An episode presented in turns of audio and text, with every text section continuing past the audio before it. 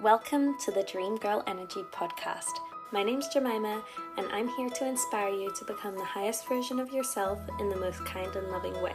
We talk manifestation, personal growth, lifestyle, and fun little reflections on life, and we get excited about what we can create for ourselves. Now get ready to embody your Dream Girl energy.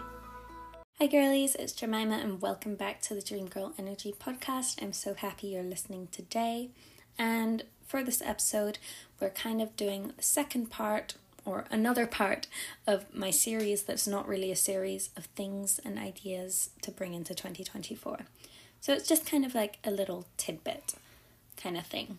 Anyways, so let's get on with it. Today we're talking about words having power and the type of power they have, why they're important, why it's important to be careful of what you say you know, this is kind of related to that phrase that you always see in movies where it's like someone someone has a genie, right? And they wish for something.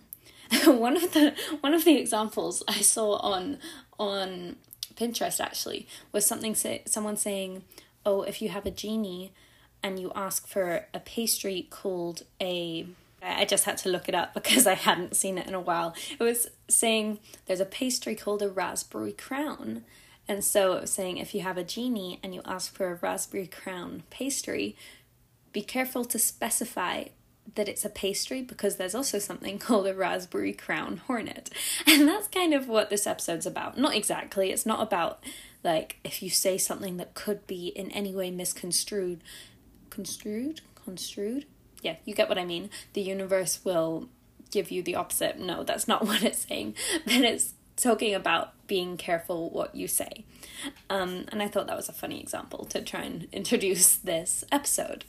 So, the inspiration for this came when my friend has something that seems to repeatedly happen to her, and so we joke about the fact like well she jokes about the fact like oh she says the universe hates me like why is it doing this to me why does this always happen to me and it's funny to look at like it's funny from my perspective because it's like i don't understand how this is happening to her so much.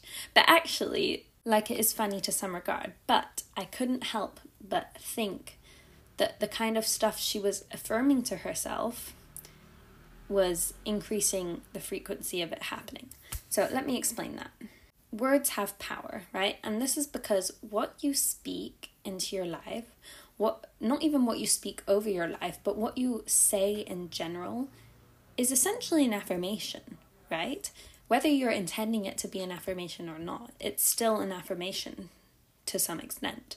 And the more you repeat that same affirmation, the more you repeat words with the same underlying meaning, it's affirmed into your into your subconscious mind.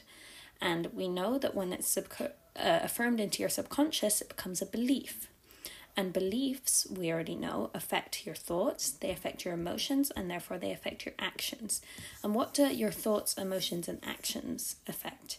Your frequency. So, your belief affects your frequency.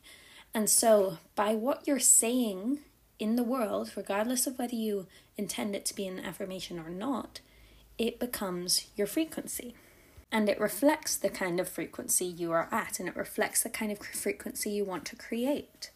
And so, even while we're joking, like, ha ha ha, the universe hates me, ha ha ha, this always happens to me, that is literally affirming those things for yourself. And so it will continue to happen. Saying something always happens for you, even if it's a bad thing, is that not the same as saying, oh, those affirmations that you always see, like, everything good always happens to me, I'm the luckiest girl in the world. Saying something bad that always happens to you, even as a joke, is the same thing. It's still an affirmation. If anything, because it's joke, because it's funny, because it's attached to an emotion, it actually gets ingrained faster because the human brain works in a way that we remember stuff that's tied to an emotion a lot stronger. And so, what's going to attract for you if you're continuously affirming that the universe hates you and therefore believe it is that more things that reflect that idea and align with that idea will be attracted to you. Now, don't get me wrong, that doesn't mean that the universe hates you, because the universe doesn't hate anyone, but it, the universe gives you stuff that aligns with your beliefs. And if your belief is that the universe hates you, well, it's going to give it to you. That's obviously what you want, if that's your belief. That's what it thinks. Oh, it. this is for explanations purpose. um, this kind of explanation, but you get what I mean. So similar thing is that people often like to joke about how they're broke, right? I know I certainly did this a few years ago until I believe until I realized what it was doing for my belief system. And like, ha ha ha, I'm broke, I can't do this, ha ha ha. When first of all, most of the time we're not actually broke, right? We're just using that phrase for amusement's purpose in front of our friends. I, know I certainly did that a few de- a few years ago a lot, but that's literally what we're affirming into us. Who wants to affirm that we're broke, even if it's a couple of times, even if it's even if you know that's really not what you want to believe, and even if you know that it's a joke, it's still being said, it's still being put out into the world, and that's still what your brain is taking in, right? We know that the the subconscious mind can't tell the difference between uh, reality and your imagination. That's why visualization works. So why would it be different why would it be able to distinguish a joke from what you actually want to believe? It can't. So, even joking about that stuff is really detrimental to your goals. Now, one thing that this really applies for me and where I really started catching myself and making sure I was controlling what I say is with is beliefs around men. Because I know we love to joke about all men being a certain way we love to joke about that. Okay, I know you know what I mean. um, but it's not really great for us because if we joke about all men being a certain way, and most of the time it's a negative, a negative connotation, yet we say we want a relationship with a really good man, that's not what we are attracting into our life because we're believing that all men are in this negative perspective that we're affirming it. And so this year I really started being careful about what I'm saying and what I'm joking about. And I don't joke about that anymore. And I, because if I want to attract a relationship with a man who's really aligned for me and really what I want, he's definitely not the kind of thing I'm joking about that all men are. So why why would I be joking about that? Because if all men are that and if I'm believing that, that's what's going to be attracted into my life and then I'm never going to find the person I want.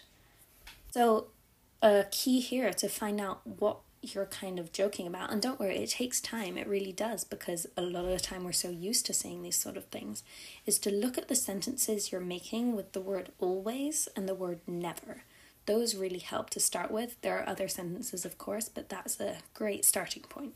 one more thing I'd like to say is also when you're describing emotions, sometimes when, for example, I did this a lot when I was studying, I would say all the time, I'm overwhelmed, I'm stressed.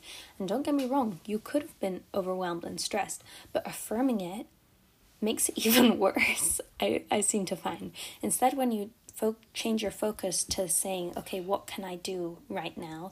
to fix this, or affirming that everything will get done, affirming that you have the energy to do this. Even even if you maybe don't get everything done that you would have wanted, and even if it's still a lot of pressure, it's you come into it with a better mindset and i found i was more likely to actually be able to do stuff and be able to do the things i needed to do when i was coming from a create a space of possibility and affirming to myself that I could, affirming to myself that I wasn't overwhelmed, affirming to myself that I was energetic, I was ready to take this on, I get to take this on, I'm so excited to take this on. Then I was actually able to do it more effectively than affirming to myself that I'm overwhelmed because what you focus on expands. So, uh, I already said this once in the episode, but as your little task, your little exercise, is look at the sentences you're making with the word always and the words never and try and shift them in a way that instead is beneficial to your desires. So, I hope you really enjoyed this episode, and I'll see you in the next one. Bye bye.